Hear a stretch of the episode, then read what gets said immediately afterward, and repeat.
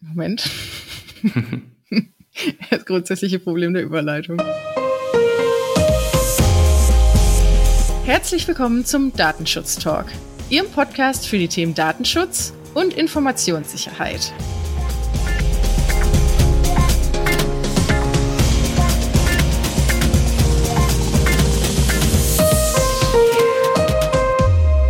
Begrüßen Sie zu einer weiteren Ausgabe unserer wöchentlichen Datenschutz-News. Wir haben heute den 15. Oktober 2021 und wie gewohnt war unser Redaktionsschluss heute um 10 Uhr. Mein Name ist Laura Droschinski und neben mir begrüße ich heute David Schmidt. Hallo David. Hallo Laura. Ich hoffe, bei dir ist alles gut. Du bist gut in den Freitag gestartet. Alles bestens. Wochenende steht vor der Tür. Kann nicht viel besser sein. das stimmt allerdings. Mein Start in den Tag hat heute so ausgesehen, dass ich mir mal die neue Themenfolge angehört habe zum Thema chinesisches Datenschutzrecht. Hattest du schon die Möglichkeit, ein bisschen reinzuhören? Ich habe auch schon reingehört und ich finde es wirklich sehr interessant, was da so verzapft wurde. Genau, richtig. Vielleicht, um noch mal unsere Zuhörerinnen und Zuhörer abzuholen, die es noch nicht mitbekommen haben. Am 1. November diesen Jahres tritt ja das Datenschutzgesetz in China in Kraft, das Personal Information Protection Law. Und in der neuesten Themenfolge des Datenschutz-Talks unterhalten sich Pia Stoffels und unser lieber Kollege Markus Zechel genau über dieses Gesetz, über die Gemeinsamkeiten mit der DSGVO, die Unterschiede, aber natürlich auch grundsätzlich, ob das denn der richtige Schritt in Richtung eines Angemessenheitsbeschlusses ist. Wie gesagt, ich finde auch persönlich, es ist eine super schöne Folge geworden. Lohnt sich auf jeden Fall reinzuhören. Aber so, David, ich würde vorschlagen, starte doch mal mit deiner ersten Nachricht. Ja, ich fange heute an mit Twitch. Wir hatten ja letzte Woche bereits berichtet, dass es dort ein äh, Datenleck gab. Für diejenigen, die es nicht wissen, Twitch ist eine Plattform, auf der zum Beispiel gestreamt wird, wie durch das Internet bekannte Persönlichkeiten Computerspiele spielen. Und die Zuschauer können dort im Gegenzug für diese Form der Unterhaltung an die Streamer etwas spenden. Auch wenn unsere geschätzten Kollegen Heiko und Gregor letzte Woche offenbart haben, dass sie persönlich mit dieser Form der Unterhaltung jetzt nicht so viel anfangen können, verdienen die Streamer dort doch erhebliche Summen, was sich aus den geleakten Daten entnehmen lässt. Jedenfalls hat Twitch nun den Grund für dieses Datenleck bekannt gegeben. Es handele sich demnach um Änderungen an der Konfiguration der Server. Kreditkartendaten sollen nicht abgegriffen worden sein und ebenso wenig Anmeldedaten der Nutzer. Vorsichtshalber würde ich doch noch einmal empfehlen, falls man dort einen Account hat, das Passwort zu ändern. Ja, meine erste Nachricht für heute befasst sich mit Facebook. Und zwar, vielleicht hat der eine oder andere schon mitbekommen, bereits vor drei Jahren stand Facebook ja mit ja, Inkrafttreten der DSGVO in der Kritik, innerhalb der eigenen Geschäftsbedingungen das Opt-in zur umfangreichen Datenverarbeitung, ich sage jetzt mal, zu verstecken. Anführer bei der Beschwerde gegenüber Facebook war wenig überraschend Max Schrems. Und jetzt hat im Laufe der Woche seine Gemeinschaft Neub, also None of Your Own Business, den Entscheidungsentwurf der irischen Datenschutzaufsicht zu diesem Thema veröffentlicht. Also nach drei Jahren Ermittlungen hat es hier, wie gesagt, die ersten Entwicklungen gegeben. Und ja, hierin heißt es jetzt, dass Facebook nicht verpflichtet sei, sich zu Legitimierung der Verarbeitung personenbezogener Daten ausschließlich auf die Einwilligung zu berufen. Zwar hat die Chefin der irischen Aufsichtsbehörde Helen Dixon ähm, sich geäußert, dass in dem Fall der Wechsel der Rechtsgrundlage durch Facebook an die Betroffenen nicht vollständig transparent war, sie aber dennoch nur eine Geldbuße in Höhe zwischen ja, 28 und 36 Millionen Euro für angemessen sehe. Hört sich jetzt natürlich nach viel, sehr viel Geld an, jedoch ist es so, dass dies nur 0,048 Prozent des weltweiten Jahresumsatzes von Facebook beträgt. Und das stößt natürlich dem einen oder anderen Datenschützer doch auf. Vor allem im Hinblick darauf, dass ja auch der Europäische Datenschutzausschuss bereits vor zwei Jahren eine Leitlinie herausgegeben hatte, die explizit fordert, dass die Einwilligung informiert erfolgen muss und in konkreter Form. Und dass eben nicht einfach das Opt-in in Nutzungsbedingungen zu hinterlegen sei. Max Schrems hat sich natürlich auch schon zwischenzeitlich geäußert. Er baut jetzt natürlich auf die EU-Datenschutzbeauftragten und dass diese Einwände gegen den irischen Entscheidungsentwurf auch vorbringen werden, sodass es dann zu einer Auseinandersetzung bei der, beim Europäischen Datenschutzausschuss auch kommen wird.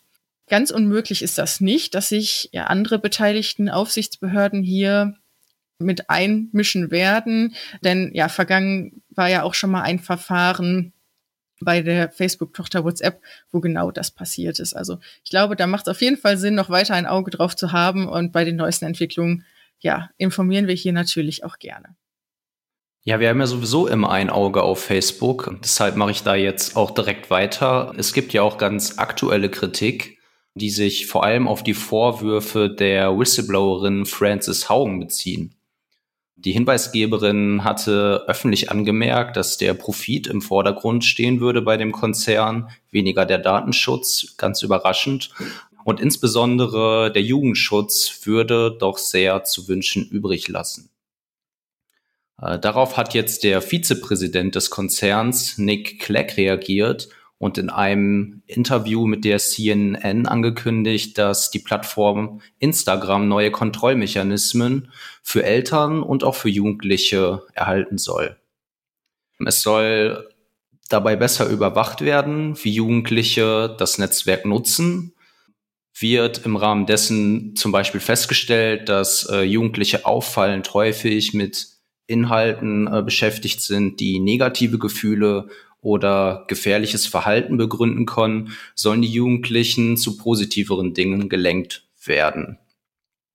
Außerdem soll Instagram bald eine Take-a-Break-Funktion einführen, soll also nach einer gewissen Zeit ein Hinweis aufploppen und ja, die Nutzung des Netzwerks dann erstmal gesperrter werden, bis die Jugendlichen sich etwas abgelenkt haben und mit anderen Dingen beschäftigt haben. Ich finde, das alles hört sich schon mal nach einem Schritt in die richtige Richtung an, wobei der Umstand, dass der Konzern sich zutraut, die Gefühle von jungen Menschen zu steuern, doch etwas beängstigend klingt. Was denkst du, Laura? Ja, das auf jeden Fall. Ich glaube, man, ähm, ja, man sollte sich doch darüber im Klaren sein, ähm, was denn so alles mit diesen sozialen Medien möglich ist. Richtig, richtig. Ja, ich denke, wir können gespannt sein, wie das Ganze dann umgesetzt wird und ob das Ganze überhaupt umgesetzt wird. Genau. Vielleicht an dem Punkt ein Hinweis in eigener Sache. Ich wollte es eigentlich schon zu Beginn sagen, ist mir aber wirklich zwischenzeitlich entfallen. Aber Stichwort Instagram ist genau richtig. Wir haben nämlich was zu feiern, lieber David. Richtig, ja. ja wir haben 500 Follower geschafft auf unserer Seite des Datenschutz-Talk und darüber freuen wir uns natürlich sehr. Wir sind ganz sicher, dass der ein oder andere Zuhörer und Zuhörerin da auf jeden Fall zu beigetragen hat. Ja, also können wir heute am heute oder am Wochenende mal einmal drauf anstoßen. Ja, ich würde sagen, das geht auf jeden Fall. Also vielen Dank. Ich denke, da geht auch noch mehr. Also nicht aufhören, auf den Knopf zu drücken. Lohnt sich aber für uns auf jeden Fall, da mal ein Kaltgetränk rauszuholen. Genau, richtig. Wirklich schön. Ja, weiter geht's. Stichwort WhatsApp. Wer, es reißt nicht ab. Facebook, WhatsApp. Ich glaube, das ist heute das Top-Thema hier überall. Und zwar hat der Messenger-Dienst WhatsApp heute veröffentlicht, oder es wurde heute bei Heise veröffentlicht, wahrscheinlich kam die Nachricht gestern, dass ab sofort auch Backups Ende zu Ende verschlüsselt sind. Also Nutzer haben zukünftig die Möglichkeit, hier ihre Inhalte gesondert zu schützen, via Google Drive oder natürlich iCloud. Dies kann man in den Einstellungen aktivieren. Hierfür bräuchte man dann natürlich die neueste WhatsApp-Version, die man, die man aber natürlich updaten kann. Ja, das ist auf jeden Fall eine gute neue Funktion, auch im Sinne des Datenschutzes, damit ja weder WhatsApp selber noch Apple oder Google entsprechende Daten einsehen können. Ja, ich glaube, das war die letzte Facebook-Nachricht in dieser Folge. Wir bleiben aber trotzdem bei den Tech-Giganten aus, der aus der USA, denn ich mache weiter mit Google. Das Unternehmen hat jetzt zusammen mit Statista eine Umfrage veröffentlicht und Ergebnis dieser Umfrage ist, dass viele Eltern sich Sorgen um die Online-Sicherheit ihrer Kinder machen. Ich denke hier und da auch zu Recht. Demnach wünschen sich 44 Prozent mehr Informationsmaterialien dazu, 58 ähm, Prozent ein strengeres Jugendschutzgesetz zugeschnitten auf die digitale Welt und ganze 72 Prozent fordern unter anderem Altersbeschränkungen für Internetseiten. Hierauf hat Google jetzt reagiert und ein Sicherheitscenter für Familien ins Leben gerufen. In diesem Sicherheitscenter möchte Google bei der Medienerziehung unterstützen. Dazu wird zusammengearbeitet mit ähm, pädagogischen Fachkräften und verschiedenen Kooperationspartnern, zum Beispiel ClickSafe oder auch der Initiative Deutschland sicher im Netz. Ja, mal eine gute Sache aus dieser Richtung. Ja, ich glaube, so Medienkompetenz, Medienerziehung kann man nicht oft genug darauf hinweisen, wie wichtig das doch ist, auch ja, für junge Heranwachsende. Genau, also an dieser Stelle der Hinweis für alle Eltern unter unseren Hörern, dass sich da mit Sicherheit mal ein Blick auf dieses Sicherheitscenter lohnen wird. Können wir ja vielleicht auch mal im Anschluss gucken, ob wir da irgendwo eine gute Verlinkung zu finden, die wir hier direkt mit, mit ja, reinpacken können. Ich habe noch eine Neuerung mitgebracht bei Apple.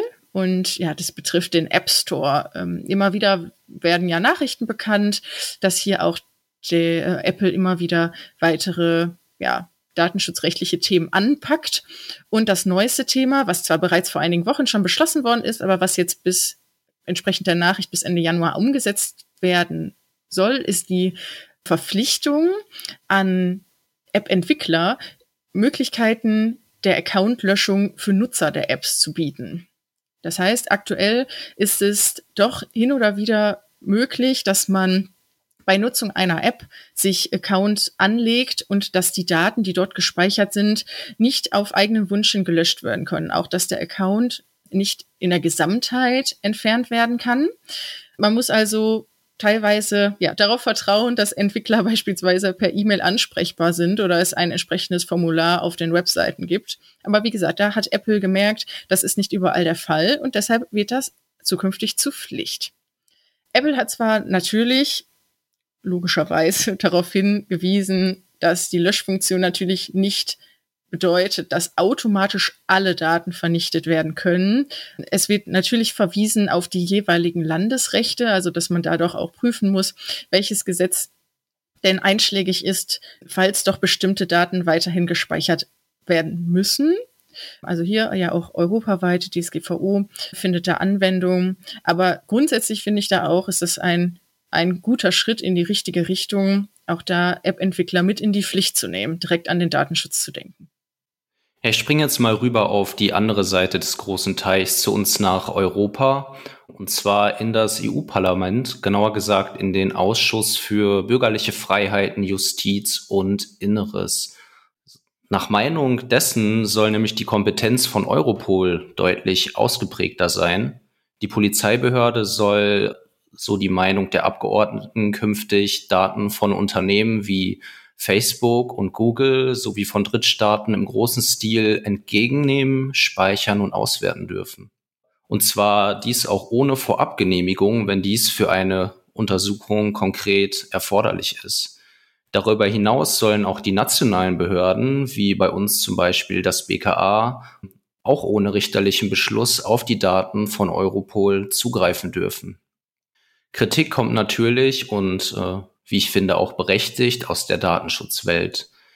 Der EU-Datenschutzbeauftragte Wojciech Viviorowski hatte Europol bereits letztes Jahr dafür gerügt, rechtswidrig zu viele Informationen zu sammeln und etwa mit biometrischen Erkennungssystemen sowie Methoden der digitalen Forensik zu analysieren. Damit wurden die Privatsphäre Unschuldiger und Zeugen verletzt so die Meinung des EU-Datenschutzbeauftragten und auch der Grundsatz der Datensparsamkeit gebrochen. Zwar hatte der Ausschuss jetzt wohl wieder ein Stück zurückgerudert, so berichtet Heise, und noch Schutzgarantien in die Überlegungen mit einbezogen. Die Kritik bleibt aber dennoch bestehen und ja, es bleibt spannend, ob man hier zu einem Kompromiss finden kann. Ich habe jetzt die einzige nationale Nachricht, stelle ich gerade fest. das Sehr ja, international heute. Ja, das stimmt. Unterwegs hier. Ähm, die, diese Woche echt extrem. Nein, ich habe ein Urteil mitgebracht vom Oberlandesgericht in Dresden, ein Urteil vom 31. August 2021. Und das Gericht hat sich ähm, ja, mit einem Auskunftsverlangen beschäftigt und im Zuge dann auch natürlich mit einem Schadensersatz. Anspruch, welches ein Kläger geltend machen wollte. Aber vielleicht zur Einleitung, wie kam es überhaupt zu diesem Rechtsstreit? Und zwar ähm, ging es um eine Festplattenvernichtung im Rahmen eines Laptopskaufs. Und zwar ist diese ja kaputt gegangen und der Kläger hat diese ja zwecks äh, im Rahmen des Gewährleistungsanspruchs halt eingeschickt an den Beklagten.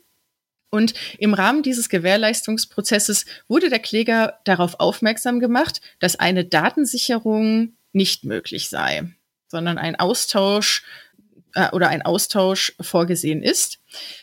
Hierzu gab es keine Rückmeldung des Klägers, sodass dieser natürlich im Anschluss daran einen Laptop mit einer neuen Festplatte erhielt, wo natürlich die ursprünglich gespeicherten personenbezogenen Daten nicht mehr aufzufinden waren. Der Kläger hat daraufhin Auskunft darüber verlangt, ob und welche Daten auf der Festplatte Dritten denn überhaupt offengelegt worden seien. Und wie gesagt, er begehrte des Weiteren noch einen Schadensersatz gemäß Artikel 82 DSGVO. Das Oberlandesgericht hat nun auch nochmal festgelegt und unterstrichen, dass die Auskunftspflicht, ja, der Auskunftspflichtbereich nachgekommen wurde, indem nämlich einfach gesagt wurde, dass keine Daten mehr vorliegen. Das hat natürlich den, den Hintergrund, dass die Festplatte schon vernichtet worden war und natürlich der Beklagte keinen Zugriff mehr auf die Daten hatte.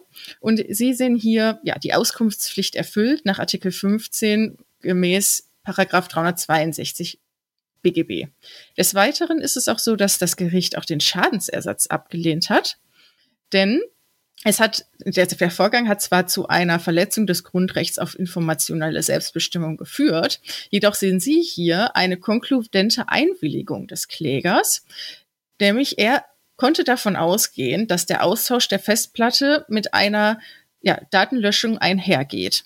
Insbesondere daher, weil der Beklagte ja auch hierauf hingewiesen hat. Der Kläger hatte also somit Kenntnis über das Vorgehen und er wäre in der Pflicht gewesen, bei der Rücksendung des La Laptops seinen Wunsch zu präzisieren, dass eben ja diese Festplatte nicht vernichtet werden sollte. Finde ich auch noch mal ein ganz ja interessantes Urteil auch zum Thema konkludente Einwilligung, ja, wie das denn abzugrenzen sei und ja, aus diesem Grund würde ich auch vorschlagen, auch das verlinken wir hier in den Show Notes, dass Sie sich gerne auch hier einen Blick noch mal persönlich über das Urteil machen können. Auf jeden Fall. Ich würde dann übergehen zu einem Bußgeld. Das wurde verhängt in Italien und zwar gegen ein Wohnheim für Sehbehinderte. Die Einrichtung hat eine Videoüberwachung installiert und dazu auch entsprechende Datenschutzhinweise aufgehängt. Diese, so monierte die Behörde, berücksichtig berücksichtigten aber nicht die Zielgruppe. Ähm, denn leider war es ja hier so, dass einige Einwohner aufgrund ihrer Behinderung nicht imstande waren, die Hinweise zu lesen oder gar zur Kenntnis zu nehmen. Ich glaube, das ist ein ganz gutes Beispiel dafür, dass es in keinem Fall die allgemeingültigen Datenschutzhinweise gibt, sondern dass immer darauf zu achten ist, die konkrete Situation und auch den Empfängerkreis zu berücksichtigen. In diesem Fall wurde außerdem keine Datenschutzfolgeabschätzung durchgeführt, wo wir natürlich auch nochmal darauf hinweisen möchten, dass das entsprechend nicht vergessen wird. Das Bußgeld liegt hier allerdings in einem moderaten Bereich in Höhe von 5000 Euro es wurde mildernd berücksichtigt, dass die Verstöße über einen sehr kurzen Zeitraum erfolgt waren und dass das Institut die Kameras in den Korridoren auch im Laufe der Untersuchung deaktiviert hatte. Dies zeigt wiederum, denke ich, wie vorbildlich man auch mit datenschutzrechtlichen Fehltritten umgehen kann und dass, wenn man dies der Behörde zeigt, wenn man Einsicht zeigt, ähm, diese einem auch wohlgesonnen sein kann und darf. Ja, finde ich auch super angenehm, dass das ja auch mittlerweile veröffentlicht wird, was eben ja zu der Bußgeldhöhe geführt hat, also was sich eben mindernd oder auch erschwerend halt auswirkt, liest man ja mittlerweile immer öfter. Aber ja, können im, im natürlich. Vor, genau, im vorliegenden Fall fand ich aber auch wirklich nochmal interessant, dieses, ähm, ja, das ist, ja, Audio, ich glaube Audiodateien, sagtest du, ne? Als Alternative angebracht worden sind von der Aufsichtsbehörde zu Informationen der betroffenen Person. Also fand ich auch echt ganz spannend. Das hatte ich, glaube ich, gar nicht, gar nicht erzählt, aber da hast du natürlich recht, bist natürlich äh, wieder super informiert. Die Behörde hatte hier eben angeregt, dass aufgrund der Sehbehinderung der Zielgruppe auch Audiodateien ja eine Form sein können, mit dem man die Betroffenen hinweisen kann. Wird aber wahrscheinlich dann auch echt spannend mit dem Zeitpunkt, der Information der Betroffenen, oder? man sagt ja eigentlich, ähm, ja, äh, am besten bevor, oder dass man sein Verhalten darauf auslegen kann, von den Kameras erfasst zu werden, stelle ich mir aber jetzt auch mit einer Audiodatei dann wirklich schwierig vor, im, im Bereich davor, dann ähm, das groß beschallen zu lassen. Ja, ist auf jeden Fall ein interessanter Sonderfall und das zeigt ja auch mal wieder, wie vielfältig das Datenschutzrecht sein kann und auf was für Situationen man alles gefasst sein muss. Das auf jeden Fall. Ja, meine letzte schlechte Überleitung, das ist wieder das äh, Überleitungsthema. Vielfältig ist das Stichwort. Und zwar vielfältig sind auch die Sicherheitslücken in dieser Woche. Ja, anlässlich des Patch Day veröffentlicht ja die Webseite Heise regelmäßig ja aktuelle Sicherheitslücken. Und ja, wir verlinken immer gerne hier auf einzelne und geben auch einzelne bekannt, aber das ist diese Woche so viel, dass ich nur ein, eine ganz kurze Zusammenfassung hier doch mitgebracht habe zum Abschluss. Und zwar finden sich aktuelle Updates für Office-Pakete beispielsweise ähm, für LibreOffice und OpenOffice. Hier haben Angreifer die Möglichkeit, manipulierte, signierte Dokumente zu nutzen, um ja Angriffe zu fahren. Des Weiteren gibt es Sicherheitsupdates für Exchange, SharePoint, Patches für Windows 11. Angreifer können aber auch in dieser Woche sich ja Adobe vornehmen, Adobe Reader und Commerce und es gibt ein neues Stable Channel Update für den Chrome Browser. Ja, und diese Sicherheitslücke hat auch ein hohes Risiko. Deswegen hier auf jeden Fall einmal erwähnt, ein besonderes Augenmerk, diese Woche doch auf die IT-Sicherheit zu haben. Das wär's von meiner Seite. Lieber David, was hast du noch auf dem Zettel? Hast du noch was? Ich habe nichts mehr auf dem Zettel, Laura. Ja, wunderbar. Dann äh, würde ich sagen, schließen wir diese wunderschöne internationale Folge heute. Liebe Zuhörerinnen und Zuhörer, vielen Dank für Ihre Zeit. Ich möchte noch mal gerne einen lieben Dank an unser Team aussprechen, die uns doch diese Woche wieder wunderbar unterstützt haben. Und ja, dir damit wünsche ich ein schönes Wochenende. Das wünsche ich dir auch, Laura, und unseren Hörern natürlich. Genau, und dann äh, bis zum nächsten Mal.